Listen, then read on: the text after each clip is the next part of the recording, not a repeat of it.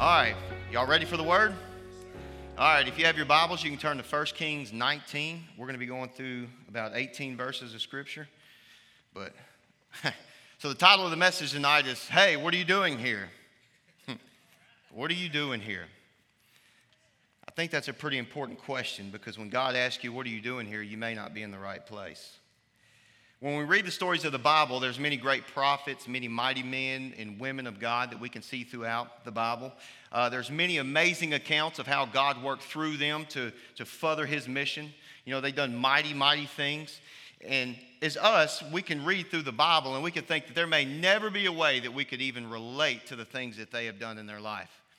You know, it, it's easy to think that they had it all together. You know, when we think of these people in the Bible, we kind of could think that they go from victory to victory. But we, we know living our life, it's not always victory to victory. It's usually hardship, hardship, hardship, victory, hardship, hardship. People want, people need. I can't provide. I don't know what to do. You know, and we, we always see all the mighty things that they do, all the victories. It's easy to focus on the victories and skip over the moments in between. And I think it's very important because the moments in between show how these characters in the Bible, these mighty people that God used, are very relatable to even the way we are. Through all the stories, there's many struggles and victories well documented. You know, one of these great men we're going to be discussing tonight will be the prophet Elijah. We're going to talk about Elijah tonight. Um, as I began studying his life, I didn't get very far. I kind of got roadblocked because I, as I'm reading through verse, uh, chapter 19, I start seeing some similarities in his moment that I have struggled with in my life.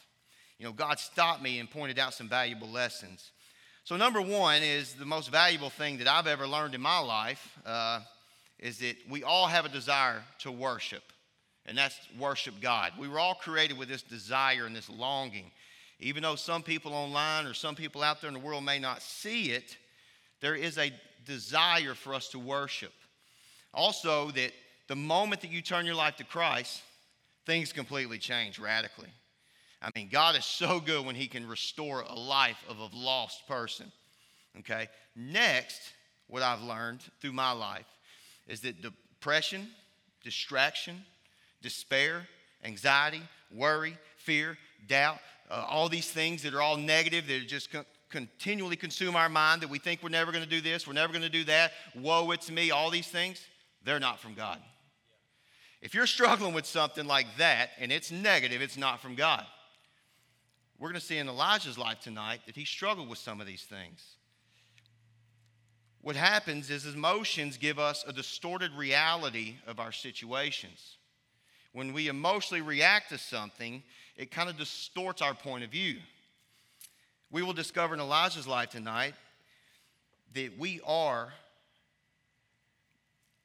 let me see how to word this to where it sounds right. When there's nobody in your life to help you stop the way you think when you're feeling negative, that's a bad conversation. I have learned in my life when things were so bad and I was, it was so negative, and it's just me riding, riding you know, around in my truck and my thoughts, that is the worst conversation you can have because you're already feeling down. You're already feeling discouraged. You already hate everything around you. It takes one thing to just set you off even more, and there's nobody to help pull you through it. That's one of the worst things is when you're feeling a negative emotion and you are alone. We become unable to react in a way to actually get things done in a positive manner when all we think is negativity. And I remember being in a place like this in my life. But tonight, we're going to see that just like Elijah's life, God enters the picture. He entered the picture in my life. He's entered the picture in many of your, you know, your life. You online, y'all have been through a moment of your testimony where God has entered into that rough place. And when God enters, he's basically saying, Tell me how you feel.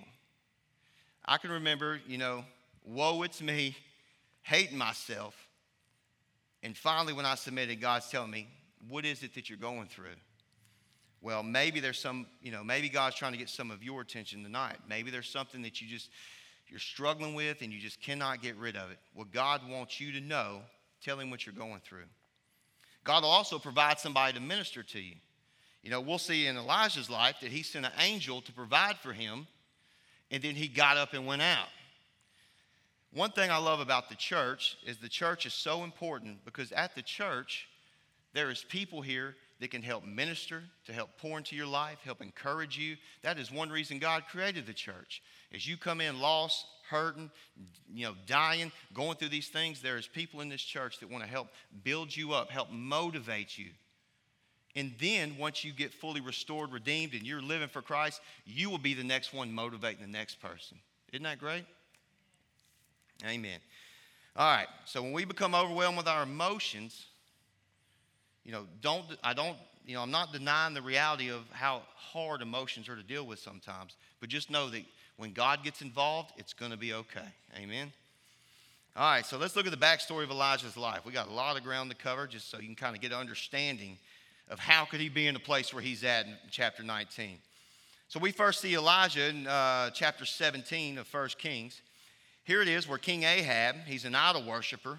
You know, he turned Israel uh, from following God to idol worshiping uh, of Baal and Asherah. And because of this, Elijah is prophesying that there would be no rain to demonstrate God's judgment on the people. Then it goes on, you know, Elijah speaks. There's no rain, so he's running, you know, from Ahab, and he gets brought to the brook of Cherith where he was provided for by the Lord. Now, one thing that's important here that I really think is pretty neat is there's two type of provisions here. First, he gives Elijah a natural provision, which was the water, something to drink. That way he's hydrated. The next is he sends bread and meat, so he sends a sandwich from ravens to provide twice a day. I think that's pretty amazing because it shows how God uses supernatural things and natural things to both help us in our time of need. Natural thing, maybe somebody pouring into your life, helping encourage you. And then the next thing you know, there may be some radical transformation of something you prayed about. Or just out of the blue, you have money that you never knew where it would come from, that you've been praying for. So there's natural and supernatural provision. But we see in verse 7, it says the brook dried up due to there being lack of rain. So now Elijah's in the same place as all the people. So his natural provision dried up. What's important about that is let me tell you, when things dry up in your life, because he was still under God's covering, when things dry up in your life, don't think that God ain't there. Maybe he's just trying to move you to somewhere else. There may be people in your life that you have been pouring into.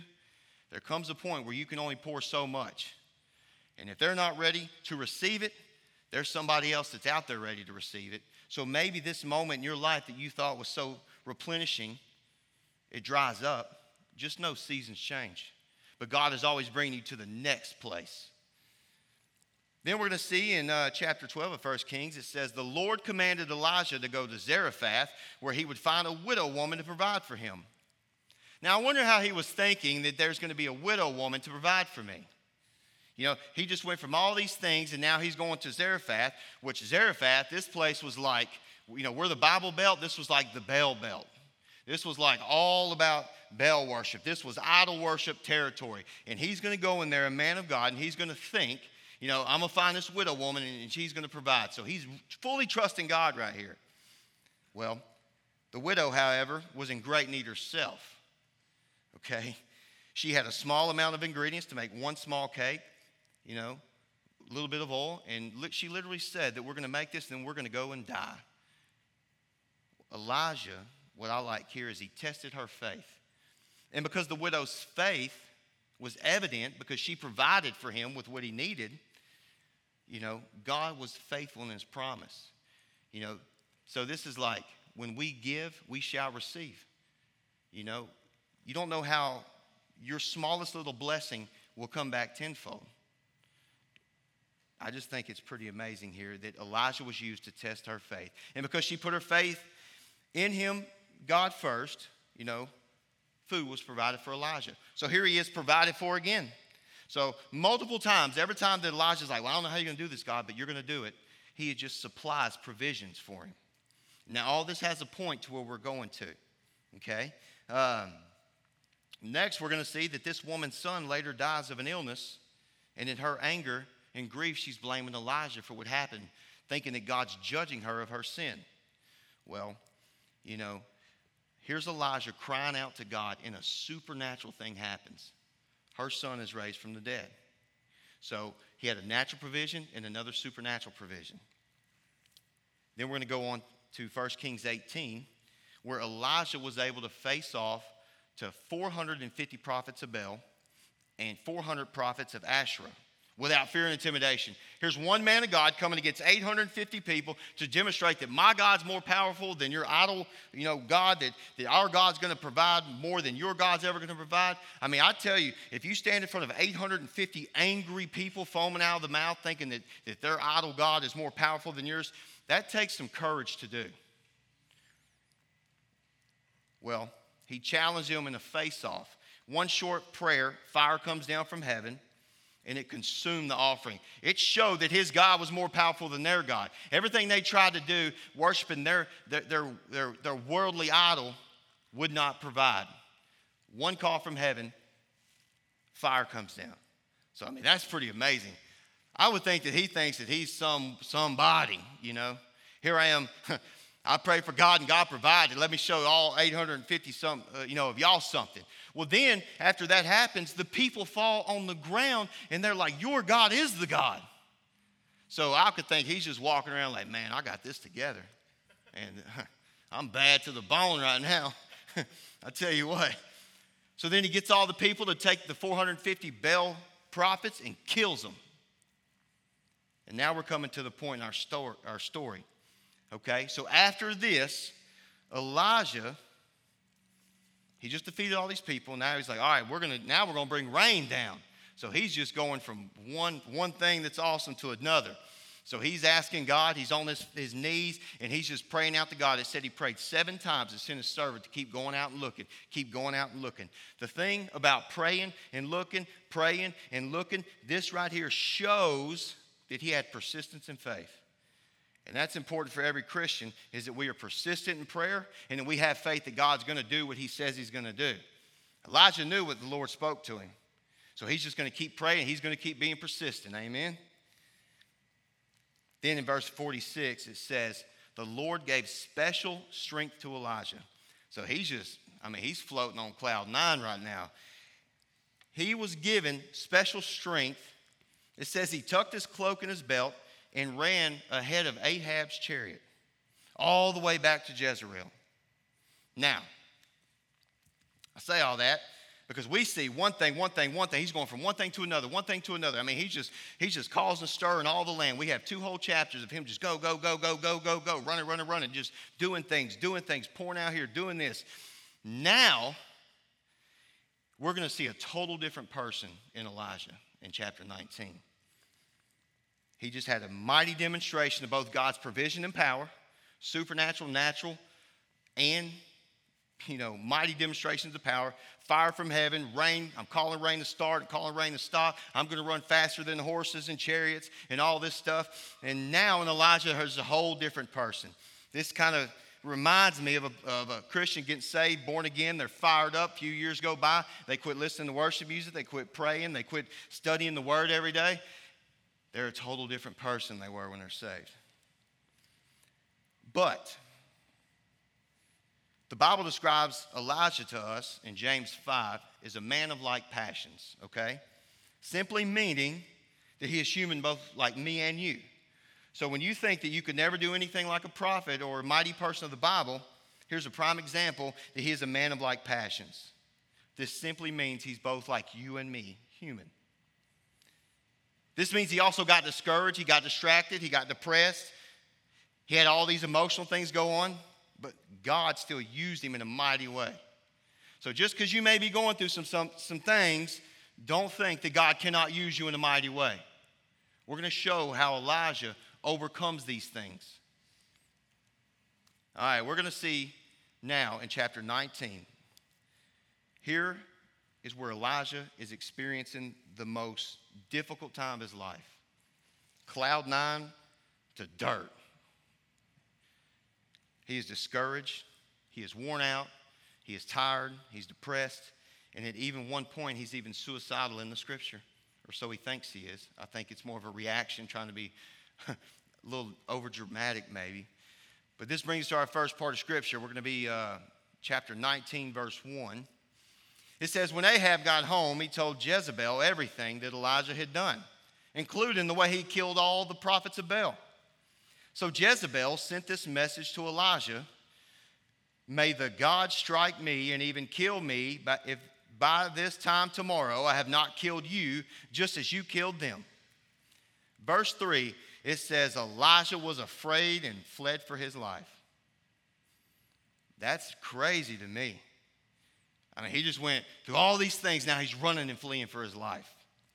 It says he went to Beersheba, a town in Judah, and he left his servant there. Then he went alone into the wilderness, traveling all day, and he sat down under a solitary broom tree and he prayed that he might die. Prayed that he might die. So here he was, all these mighty things of God. Now he wants to die. God constantly provided. Now he wants to die. So Elijah is running from the threats of Jezebel. He's running from his life from one woman. So when your wives threaten you, it's, you know, take it serious sometimes. You ain't got to say you want to die, but you can go out into the other room or something. and he's running for his life, and he goes south to Jezreel, to Beersheba, and leaves his servant there. Okay? I don't know why he left his servant there. We're going to talk about this. But the Bible then tells us he traveled a day's journey to Negev wilderness and finally stops and rests under a broom tree. What's important about a broom tree is they're about this tall. So to get under a broom tree, you got to get pretty low to the dirt. This is a desert shrub. It's ugly. It don't have much shade. And every time in the Bible we see a broom tree, it's either a moment of despair or a moment of divine encounters. So we're going to see that both in Elijah's life. He is in total despair, but he has a divine encounter. This brings me to my first point tonight. The first point is going to be noises and competing voices. We live in a time where our minds can be full of noises and competing voices.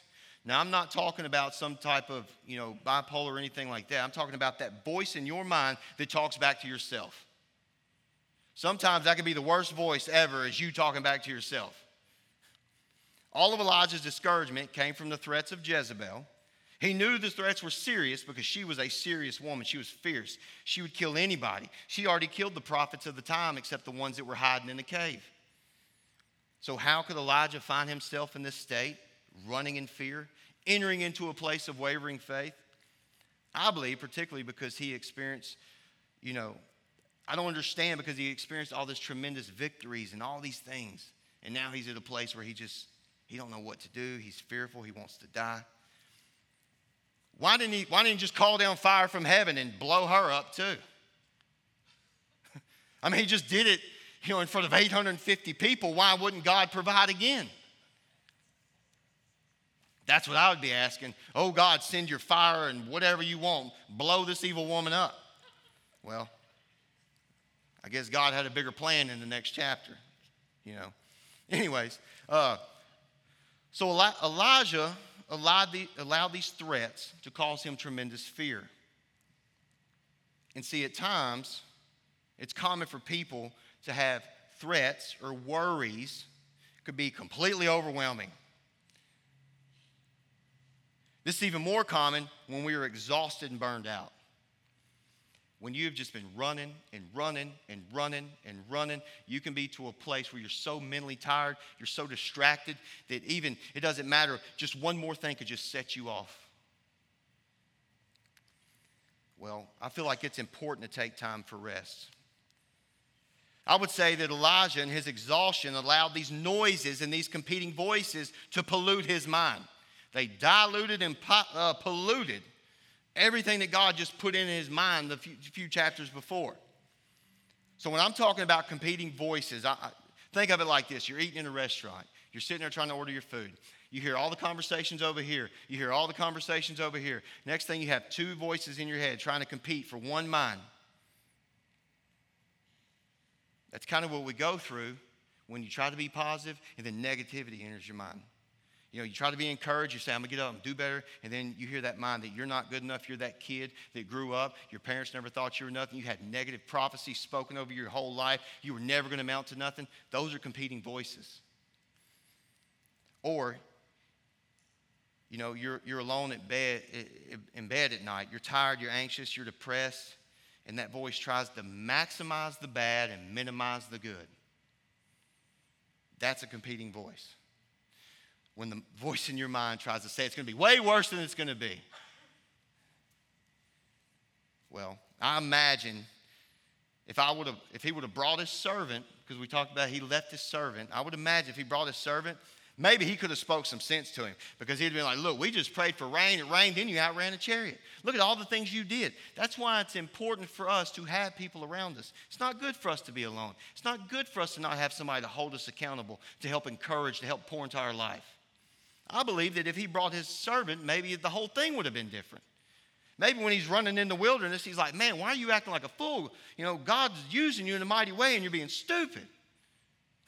Sometimes that's what I need to hear, huh, Brad? no, I'm just playing. All right. When we're talking to ourselves with a negative mindset, this is a bad conversation, okay? Now we're going to go to chapter 4.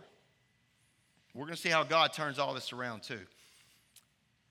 Verse 4 says, Then he went alone into the wilderness, traveling all day. He sat down under the broom tree, like we just talked about, and prayed that he might die. I have had enough, Lord, he said. Take my life, for I'm no better than my ancestors, for I have who have already died. Seems a little bit dramatic to me. I know that when I've gone through some tough times in my life, my prayers to God are probably a little more over dramatic than they need to be. Then in verse 5, it says, Then he lay down and slept under the broom tree, but he was sleeping, and an angel touched him and told him, Get up and eat. So I believe here he was neglecting to seek God. Because if we look back in the previous chapters, as Elijah was running for his life, the Lord never told him to run. The Lord never said, You feel threatened, go. You need to go for your life. The Lord, he just took off and run. So he did things out of his own strength. So in this moment, he was not guided by the Lord as he ran. Elijah's response was a reaction to a threat. It was, it was, he was allowing fear to guide him. In every situation before, Elijah either heard from God or he prayed to God. It didn't say that he did either one of these when he took off running. In our life, there's things that we try to do when we are just, our mind is just overwhelmed with negativity. We can easily neglect God.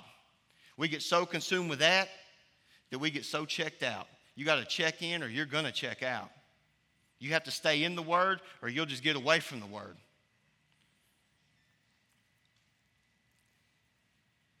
So, my question is in every situation before he seeked God.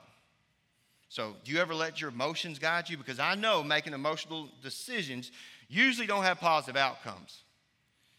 If you, you know, Somebody that's angry and they want to react on an emotion, it's going to be a pretty bad outcome. They're going to do something very stupid and ignorant.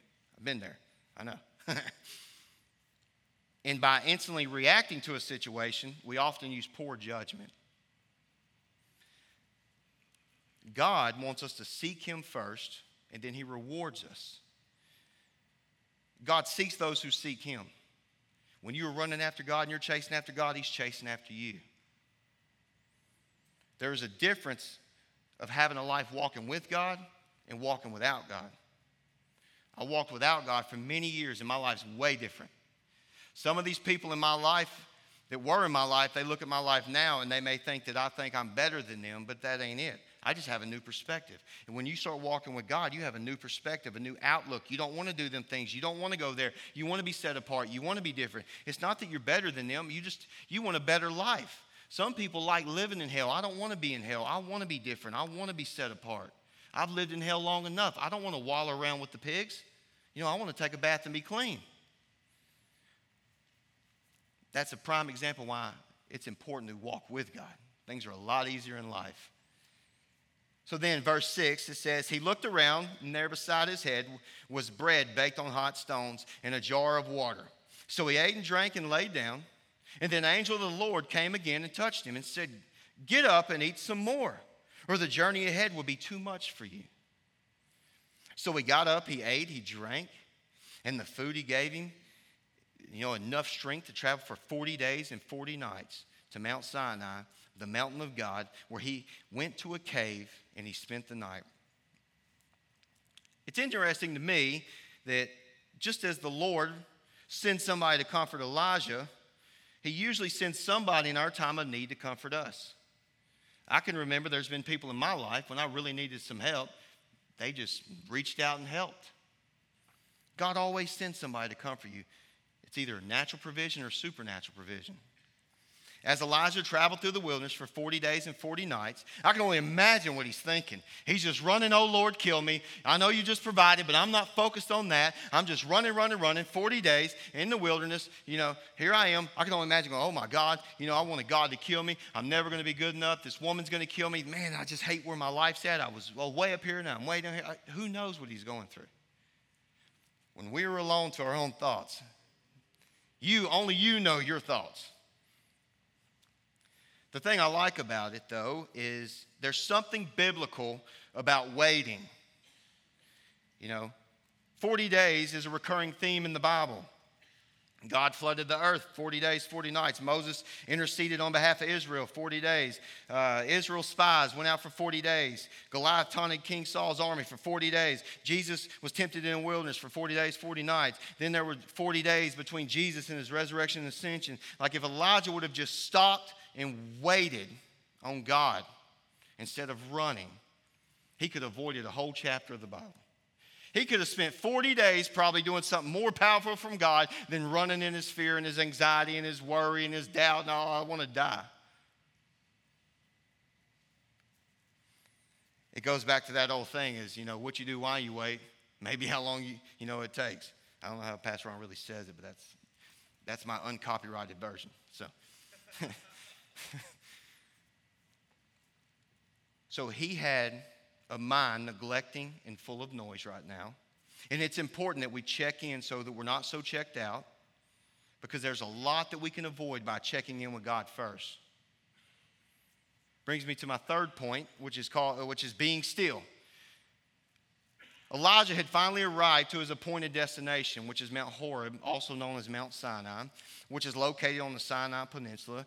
And this was a special place in the Bible, okay? Especially to Moses.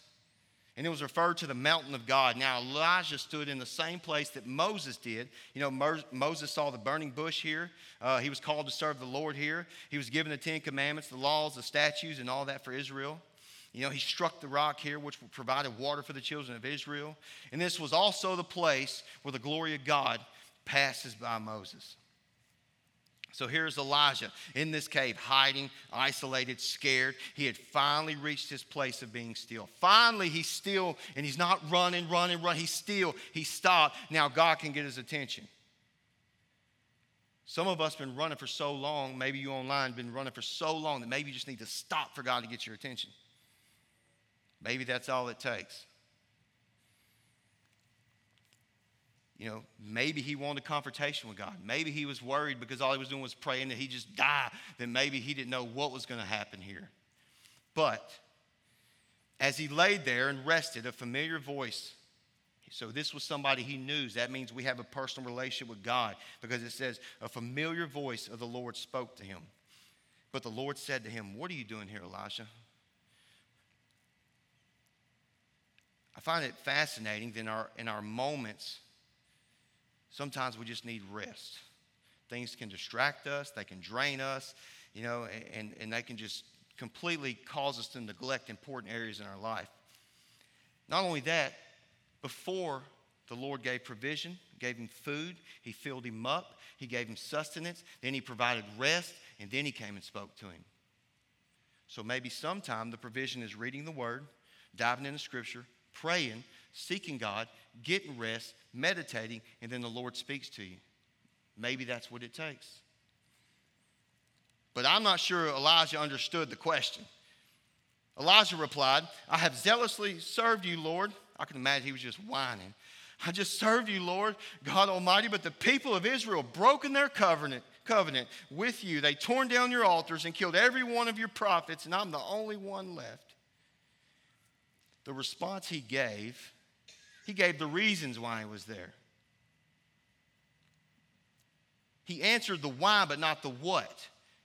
He said, God, I'm just all this stuff.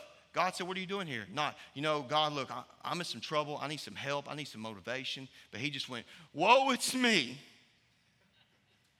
He gave the why, not the what. So, what God does is he calls him to come out on the mountain. And the Lord told him as Elijah stood there. The Lord passed by, and a mighty windstorm hit the mountain. It was such a terrible blast that the rocks were torn loose. But the Lord the God was not in the wind. And after the wind, there was an earthquake, but the Lord was not in the earthquake. And after the earthquake, there was fire, but the Lord was not in the fire. After the fire, there was a sound of a gentle whisper. When Elijah heard it, he wrapped his face in his cloak and went out and stood at the entrance of the cave. The cave. So Elijah actually got up and had to do something. You know, you cannot just lay and sulk in your misery. You have to get up and go. You know, it takes it takes a little bit of effort. You know, God wants wants you, but you have to pursue God too. God just showed a powerful demonstration, but he couldn't be found in the powerful demonstration because it says that he was not in it. All the roaring, the trembling, the fire, the, you know, then a still small voice came. God all, is, isn't always in the fire and the big things. He's often in the little things. You know, God's not going to yell at you, condemn you, shout you down, but He's going to come and say, Hey, what do you need? It's going to be okay. What are you doing here?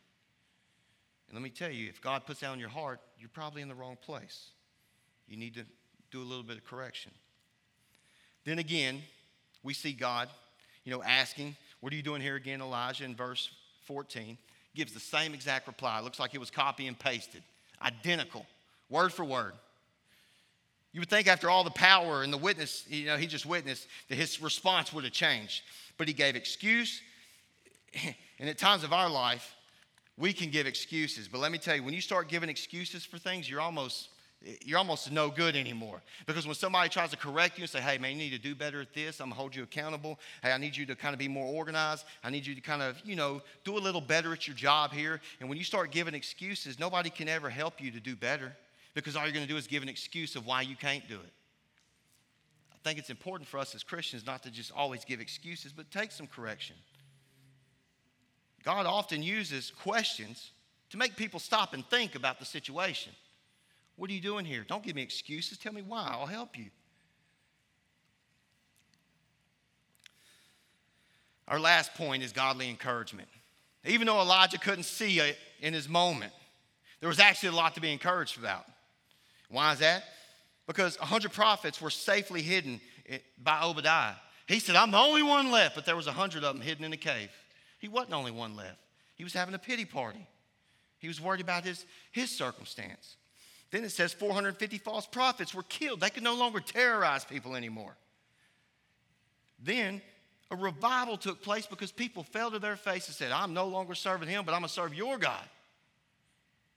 Since God couldn't get Elijah's attention in the wind and the roaring rain of the earth, he was given a new mission. And this is what I like the best. Chapter, uh, verse 15, it says, Then the Lord told him, Go back the same way you came and travel through the wilderness of Damascus. When you arrive there, anoint Hazael to be king of Aram. Then anoint Jehu, grandson of Nimshi, the king of Israel, and anoint Elijah's son, Shaphat, from the town of Abel. I can't pronounce it, I apologize. to replace you as my prophet. Then verse 18 says, Yet I will preserve 7,000 others in Israel who have never bowed down to Baal or kissed him. So God encouraged Elijah, telling him there are 7,000 people still faithful to God, that is that your ministry was not a failure. Some of us could feel like our time has been wasted, that we have experienced failure, but let me tell you, everything that you've done for God is not a failure. Every little seed you have planted will grow, and you may not see it, but let me, let me encourage you that everything you've done in the name of the Lord is not in vain. God still wants to do mighty things even if you can't see it. And he's encouraging Elijah here that sometimes when we feel down and discouraged, maybe all we need is a new mission. Maybe we need to be remotivated to do something else for God. Instead of soaking in our moment and woe, it's me, maybe we have to have a new mission. Something that makes us get up, suck it up, and get going. When you start laying around and being negative and woe, it's me and my, my situation, maybe you just got to get up and get going. Elijah was put back to work. He anointed the prophets. You know, the Lord was determined to wipe out all the remaining false worship in Israel, and he was going to use the king of Syria, Elijah, and King Jehu. The scared, discouraged man in the cave is going to be now be used to set a fire amongst these three people's life. Isn't that great? That even though we could be in a moment of such discouragement, despair, God can still use you and pick you up out of that cave. It just takes effort. It takes you seeking God. Teach, teach, you know, it's you checking in, not checking out. I just find it so amazing in the scriptures of the way all the prophets didn't always go victory to victory. There was always the in between. That's the hardest part of the book to read because it's relatable. The takeaways for tonight. Number one is identify the noise in your life. What is the noise in your life? What is it that's distracting you, holding you back, you know, making you feel discouraged, worried? What is it? It's only you who knows the areas of the noise that creep in and try to cripple you. Identify them and give them to God. If Elijah would have given them to God right at the beginning, he could have skipped 40 plus days of his life running scared. Number two is identify the excuses causing you to neglect. What's causing you to neglect God? Maybe some of you have had God trying to get your attention for a long time, but all you've been doing is running, running, running. Maybe you're just running from God and you just don't have time to give Him your attention. Maybe some of you are neglecting alone time, time in the Word and prayer. Identify what you're neglecting and change it. God needs you to change it and pursue Him. God's there waiting to, you know, knock on the door and it'll be open. And the third takeaway is recognize and evaluate your stillness. Sometimes we have to evaluate the things in our life that's causing noises, distractions, and causing us to neglect the things. Maybe we just have to be still and sit there and actually realize this is what's causing me to be at a place that I don't want to be at.